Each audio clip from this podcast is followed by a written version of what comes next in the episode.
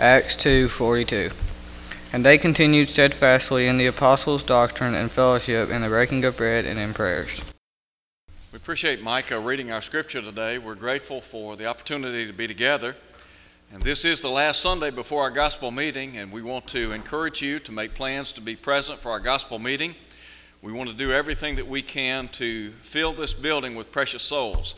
I've got some young men that are going to be handing out brochures, and each person, I want each person to get one copy of a brochure.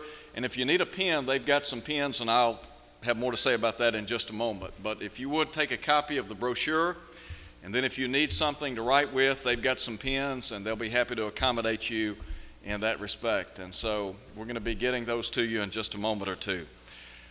We are going to be having a fellowship meal next Sunday following our morning service, and then we will have a one p.m. worship service, and we'll be through for the day.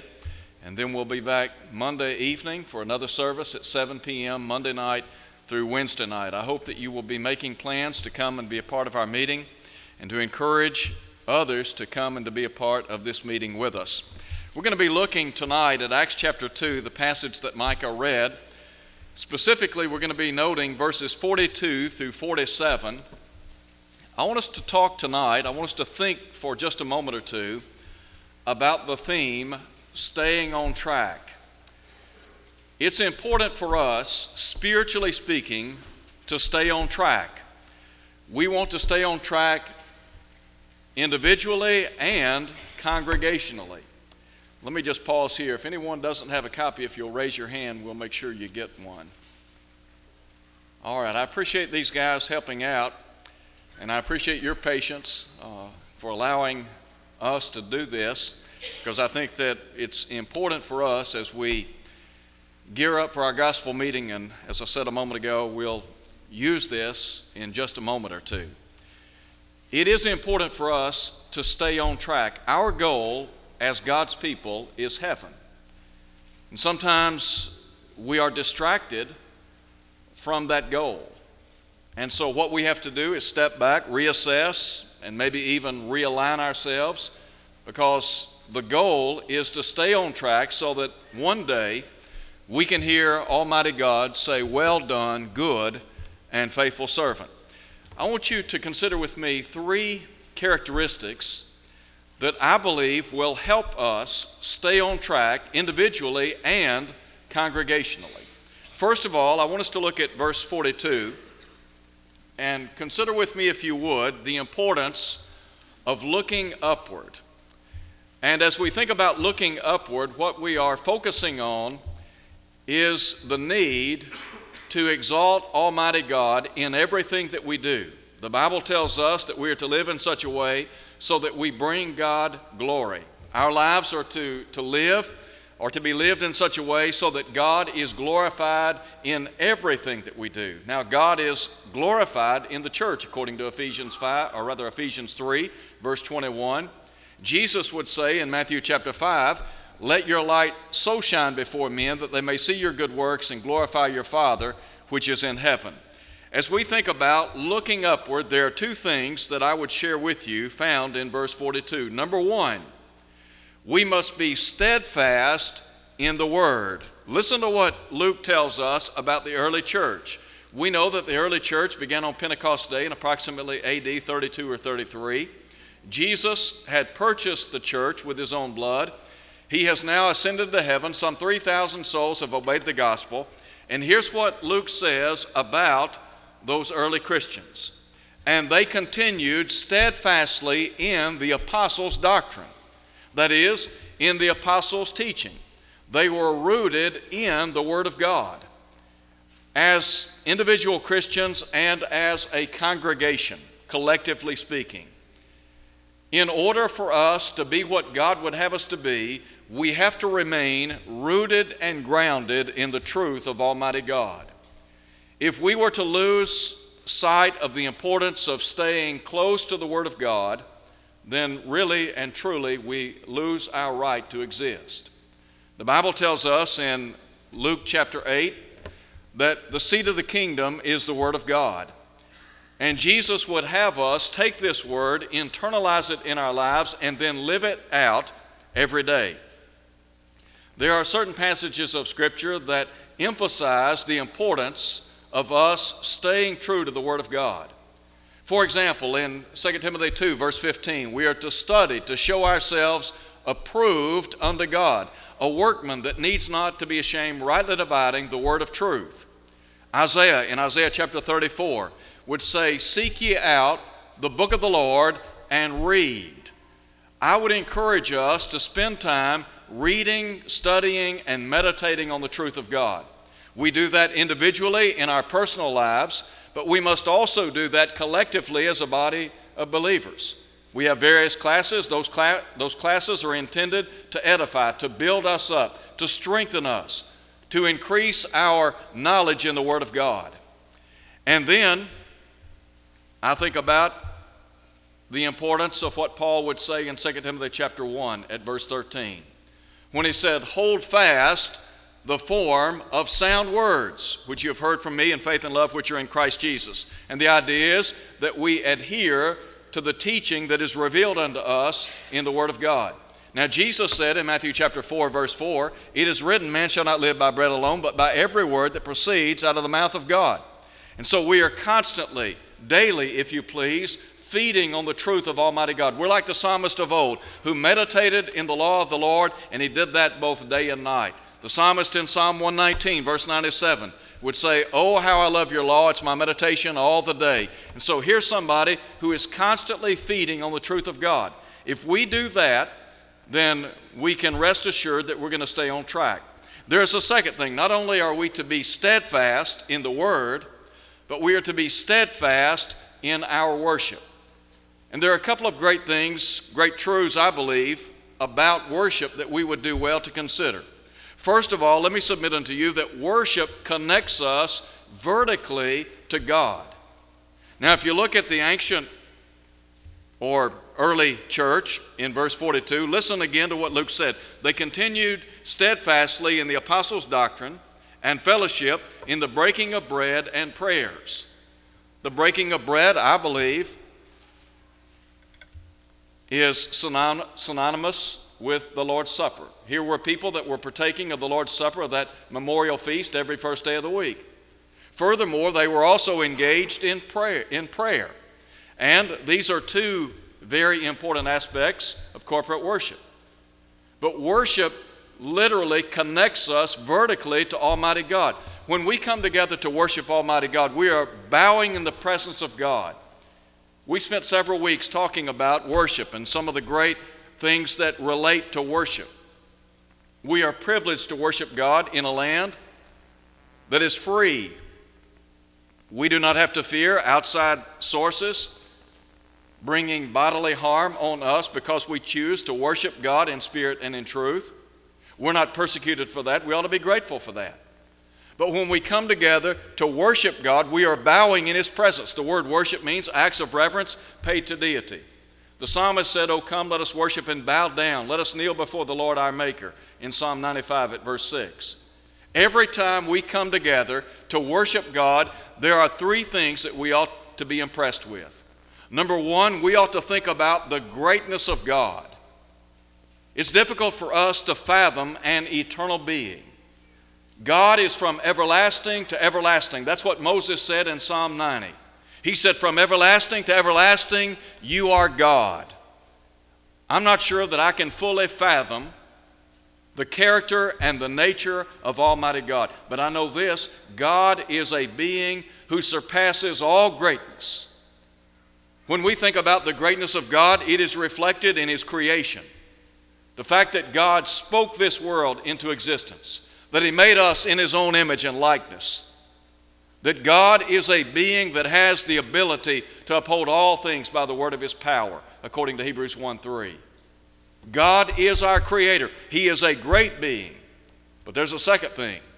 We ought to be impressed with the goodness of God. Did you know that God is described as good? In Psalm one hundred, the psalmist said, speaking of the Lord, "For He is good." The goodness of God is unsurpassed. I've known some good people. I know good people today. And I think about individuals that demonstrate their goodness in a variety of ways. But the Bible tells us that God is the dispenser of every good and perfect gift. Everything that we have to enjoy here on planet Earth is a result of the goodness of Almighty God. The Bible says every good gift and every perfect gift comes down from above, from the Father of lights, with whom is no variation, neither shadow of turning. The psalmist in Psalm sixty-eight nineteen said, "Blessed be the Lord who daily loads us with benefits," or blessings. Paul would write in Colossians four verse two, "Continue steadfastly in prayer, watching therein with thanksgiving." The song that we sing from time to time, "Count your many blessings, name them one by one, and it will surprise you what the Lord has done." When we come together to worship Almighty God, we're reminded of His greatness and His goodness. But there is a third thing. We ought to be reminded of His graciousness. God is a being of grace. Were it not for the grace of Almighty God, you and I would be lost. The whole redemptive plan revolves around the sobering fact that men and women have sinned and fallen short of the glory of God. And yet God, in His rich grace, mercy, and love, interposed or intervened on our behalf. God set in plan a redemptive plan that would save us. When you and I come together on the first day of the week as we partake of the Lord's Supper, I think about these early Christians, men and women that lived nearly two thousand years ago. When they partook of the Lord's Supper, some of those people had known Jesus. Some of those people may have even been present when the Lord was crucified. The apostles, they were present when Jesus instituted this memorial feast. The bread reminding us of the body given in our stead. The fruit of the vine reminding us of the blood shed, so that we might have remission of sins. And so every time we come together on the first day of the week, we are reminded of the sobering fact that God is a being of grace. The greatness of God, the goodness of God, and the graciousness of God. There is a second thing I believe that worship does for us. It connects us horizontally to one another. In other words, to the people of God. Peter would say in Second Peter chapter one, verse one, that we are people of like precious faith. There, there are tremendous blessings associated with being children of God. One of the songs we sang tonight, we are part of the family. To know that we are a part of the family of Almighty God. We belong to the household of God. God is our Heavenly Father. We are His children. And just like earthly fathers and earthly mothers care for their children, God is a being who cares for His children.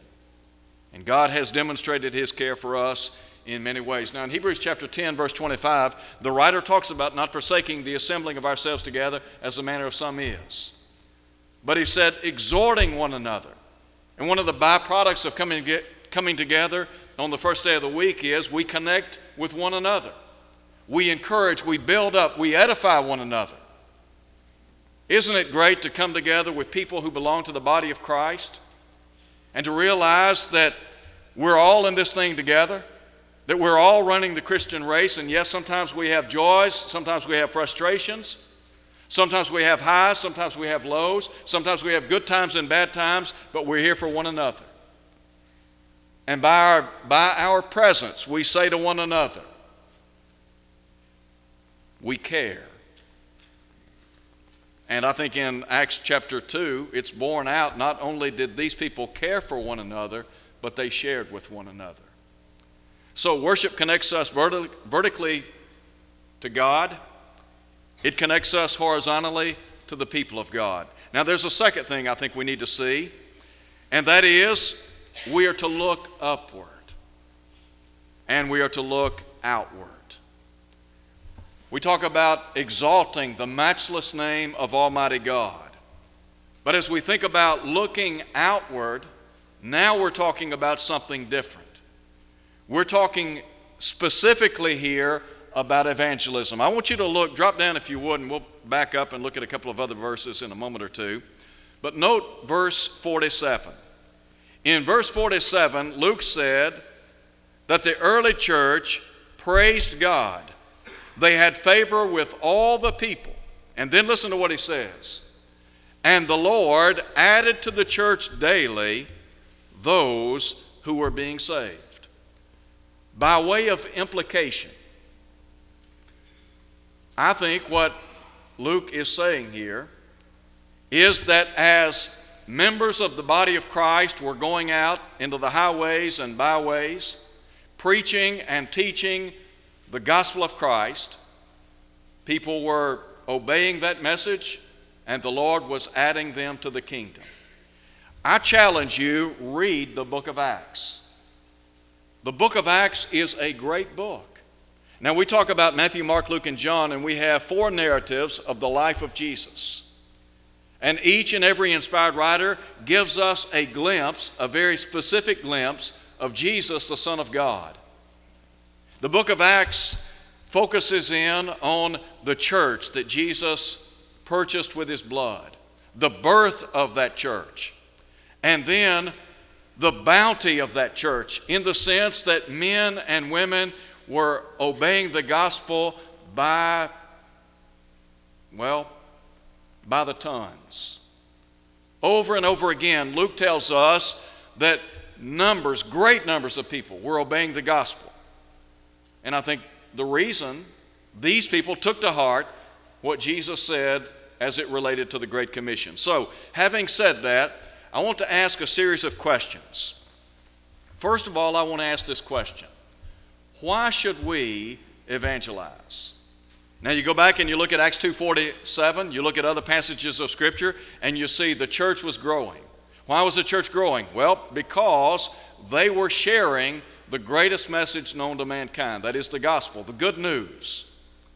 Let me give you two reasons why we ought to evangelize. Number one, we ought to evangelize because it has been requested of us by the Lord. Now that ought to be enough right there. The very fact that Jesus alone wants us to be evangelistic. In Matthew twenty-eight, verse eighteen, Jesus said, all authority, all power has been given unto me in heaven and on earth. God the Father said in Matthew seventeen, verse five, we are to hear Jesus. So whatever he says, we need to listen attent- attentively.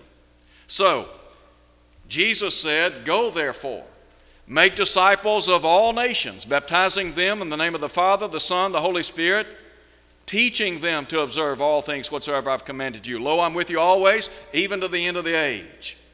Jesus wants us to be evangelistic. When you look at the life of Jesus, what, what did he spend his time doing? Well, some would say he was constantly performing miracles. That's true, he was. One of the things about Jesus, he was very compassionate. He had a heart for people. Wherever people were, that's where you found Jesus. And Jesus often reached out to the outcast, to the downtrodden, to those who, who had difficulties in this life. And he healed a lot of people. He did a lot of good things. But Jesus also taught a lot of great things. And when you look at the early church and you look at the apostles, they went out preaching and teaching Jesus because they were convinced, they were convicted. He was the Son of God. He wanted them to evangelize, and they took that to heart. Well, we've got to do the same thing. We have to understand that the Lord wants us to evangelize. He has all authority. He said, go into all the world, preach the gospel to every creature. That's what we're to do. But there is a second thing. There's a second reason why I believe we should evangelize, and that is because of our vast riches in the Lord. If you are a Christian, whether you realize it or not, you are rich beyond words. The Bible tells us in Ephesians chapter one, verse three, that every spiritual blessing known to man, it's in Christ Jesus. If you are a Christian, everything you need, you have. There are a lot of benefits, there are a lot of blessings, there are a lot of byproducts associated with being a child of God. One of those byproducts, Ephesians one seven, in whom we have redemption through his blood, the forgiveness of sins, according to the riches of his grace. To know that God pardons us from every sin. A second great blessing, we have the privilege of prayer. To know that we have the throne of God at our disposal day, night, or Sunday, if you please. Whatever the day may be, we have the opportunity to bow in the presence of Almighty God, to look to Him, to ask for His help, His guidance, His comfort. Peter would say, casting all your care on Him, for He cares for you. God cares about us, and so God wants us to connect with Him, not just through His Word, but also through prayer. There's an interesting account found in Mark's Gospel, in Mark chapter five, of Jesus casting out demons in a man.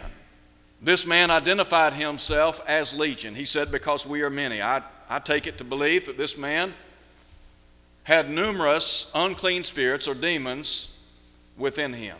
Well, Jesus cast those unclean spirits or demons out of him, showing His superiority over the demonic world. But if you read Mark chapter five, after this great event, the people wanted Jesus to get out of their region. And so, as Jesus was leaving, Mark tells us that this man that had been healed came to Jesus. And he begged Him. He wanted to be with Him. He wanted to stay with Him. And here's what Jesus said, "Go home to your friends and tell them what great things the Lord has done for you and how He has had compassion on you." Now let me just ask this question. When you think about evangelism and you think about the question, why should I evangelize? Well, number one, you ought to evangelize because the Lord has requested that. But secondly, I want you to think about what the Lord has done for you in this life. Has anyone ever done for you what the Lord has done? None of us can say that anyone on planet Earth has ever done more for us than the Lord. Maybe when we step back and realize all the great blessings that we enjoy in Christ, and we think about We, we think about how rich we are in Christ. And the beauty of our wealth is it can be shared over and over and over again. Maybe one of the reasons we fail to reach out to others and talk to them about Christ is because we do not view ourselves as being rich in the Lord, but we ought to.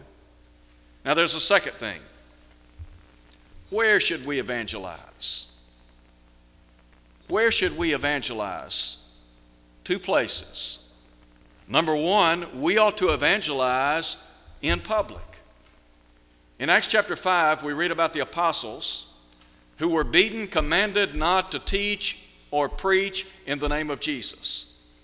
But the Bible says in Acts chapter five, verse forty-two, that daily in the temple they ceased not teaching Jesus as the Christ.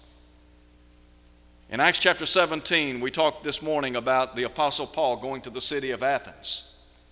It is true that he sought out a synagogue to go and to talk to the religious people.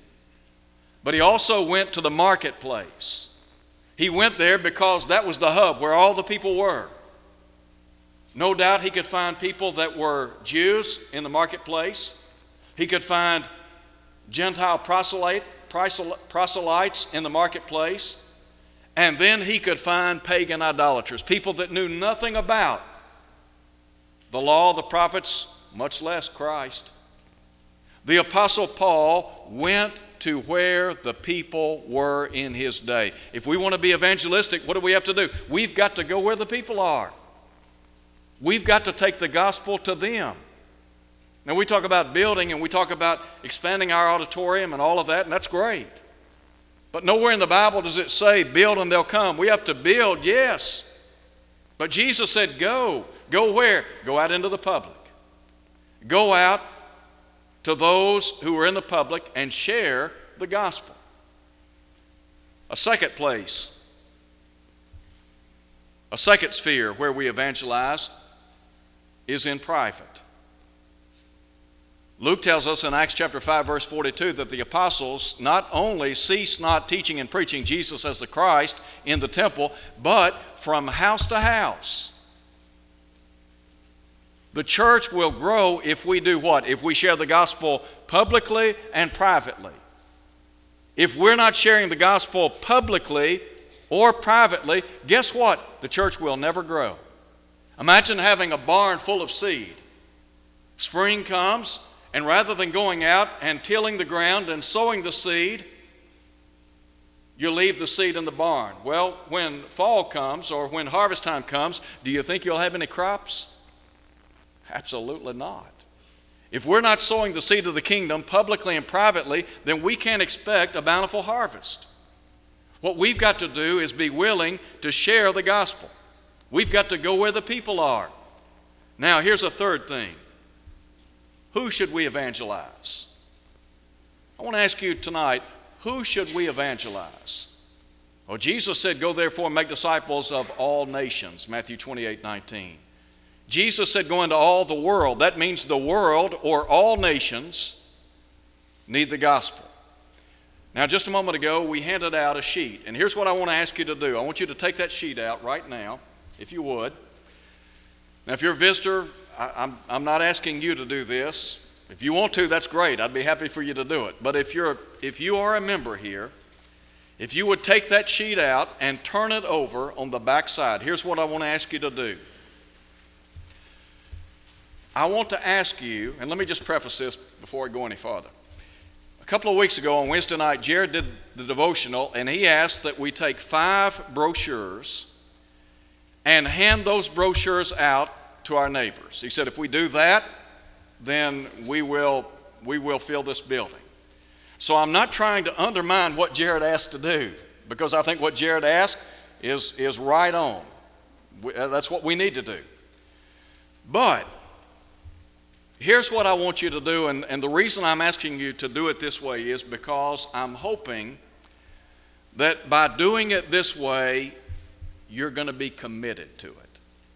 I want you to take that sheet of paper, that brochure, flip it over on the other side, and I want you to write one name down of somebody that you can encourage to come to our gospel meeting. Now, there are two qualifications here that I want to ask of you. There are two specific groups that I want, I want us to target. When you write somebody's name down on the back of that brochure, number one, write somebody's name down who is not a Christian. Write somebody's name down who is not a Christian.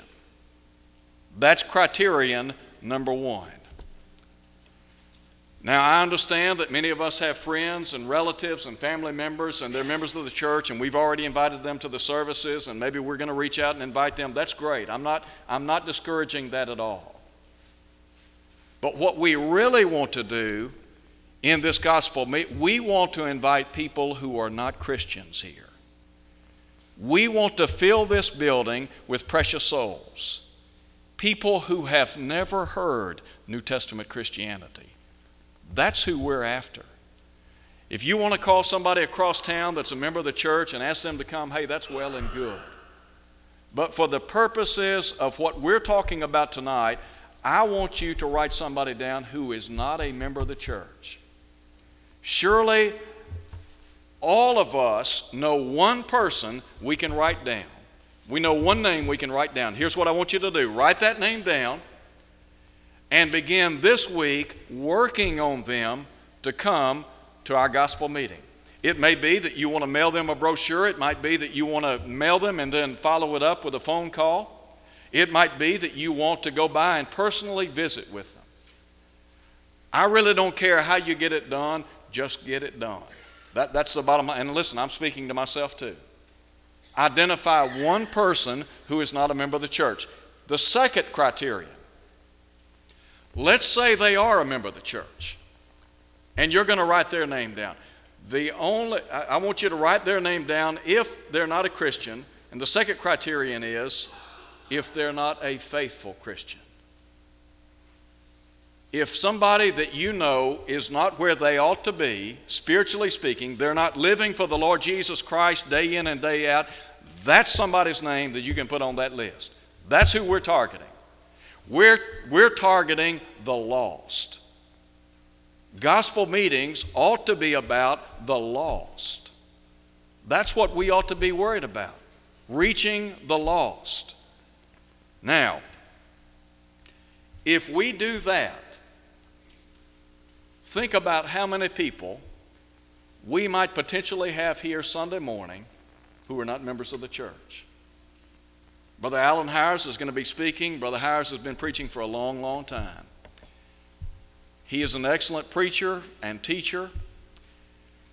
He has a lot of ability. And I promise you, if we do our job, he'll do his job. We don't have to worry about that. He'll do his job. And so what we want to do is get people here. Now there is, there is another question that I have. We talk about who we should evangelize, and I want you to, to take that name, and it may be that you want to post that name on your refrigerator.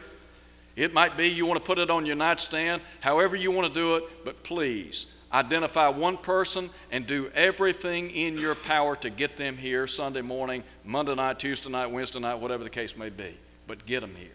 You may have to tell them, look, I'll come by and pick you up. Whatever it takes, do it.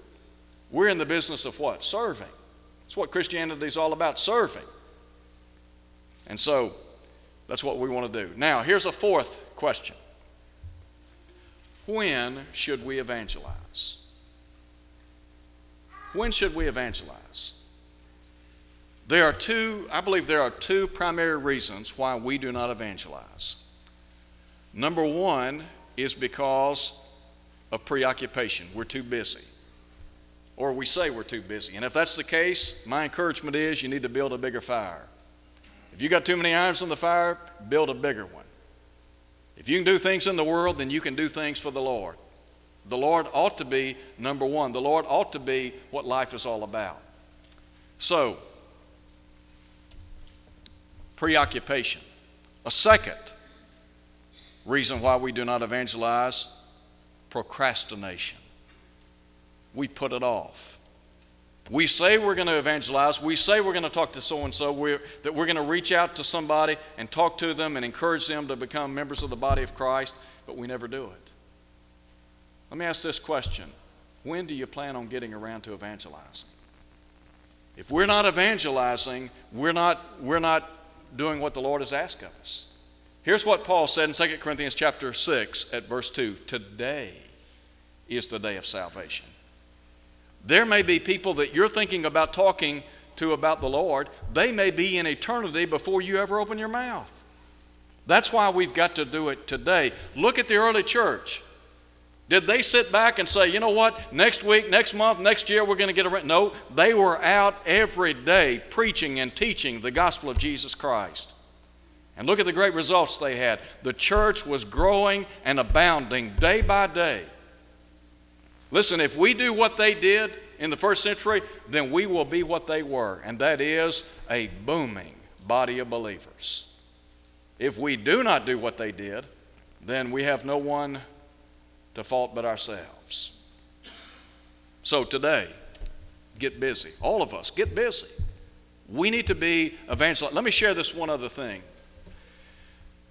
When we talk about evangel- evangelism, if you go back to Acts chapter four, we find Peter and John, they were literally caught on the carpet by the religious leaders of their day. And they were caught on the carpet, and the Bible tells us that they were commanded not to teach or preach in the name of Jesus. But Acts chapter four verse thirteen tells us that those religious leaders, the Sanhedrin, they took knowledge that these men had been with Jesus. Now, they were commanded not to preach or teach in the name of Christ, and here is what Luke tells us they said to those men. We cannot but speak the things we've seen and heard. Listen, when we've spent enough time with Jesus in Matthew, Mark, Luke, and John, you know what? Nobody will be able to stop us from talking about New Testament Christianity. If we're not talking to people about the Lord, if we're not evangelizing, it may be the case we're not spending enough time with the Lord, we don't know the Lord, and thus we can't talk to Him. We can't talk about Him to other people. We've got to spend time with the Lord. When we spend time with the Lord, what happens? We mirror the Lord by the way we live every day. So we need to evangelize today. Today. Not tomorrow, not next week, not next month, not next year. Last week I mentioned to you about a brother in Christ who is very interested in evangelism. And I love how he approaches evangelism. He said, I'm not worried about what happens next week, next month, next year. He said, I want to know about today. That ought to be our, that ought to be our incentive. We ought to wake up every day thinking about who can we reach for the Lord. That ought to be our mindset, our mentality. Now, I got good news and bad news, depending on how you look at it. You know, it cuts both ways. The bad news, and this is from my perspective, the bad news is it's almost seven o'clock. And I've still got another point to cover. The good news is I'm not going to go into this point because it needs a lot of development. In other words, I can't just hit it in a couple of minutes and do it justice. And so what I'm going to do is put this off a couple of weeks and then come back and, and hit it, because there are a lot of things that we need to talk about as we as we think about looking inward. And we'll address that we'll address that next week. You know, I said it's good news, bad news. It's hard to believe it's almost seven o'clock, but time gets away. But I appreciate your patience and your attentiveness tonight. And look, I don't know how long we're going to be here on earth. For that matter, Solomon said, who knows what a day's going to bring forth? We don't even know, we don't even know if we'll be living in this region a year from now. So the bottom line is we've got to do as much good as we can where we are every day. And if we do that, everything else will take care of itself. You know, if, if we do our part, sometimes we worry about growing. And, and listen, if we grow spiritually, I promise you, we will grow numerically. And sometimes we worry about growing, and there are bumps in the road, and you hit highs and lows and good times and bad times, and, you know, it's, it's up and down sometimes. But what you got to understand is, look, we're in this thing for the long haul. You got to take the long haul approach to Christianity. And you got to realize maybe we're not where we want to be, but we can get there if we work together, if we stay together, and if we pray together. And if we are supportive of the Word, if we're supportive of the elders, supportive of our teachers, listen, we can get, we can do great things, but we've got to stay together. And so we'll talk more about that. I usually don't like to cut a lesson off, but I've got to do it tonight. So if you're here tonight and you're not a Christian, I want to encourage you to come to Christ.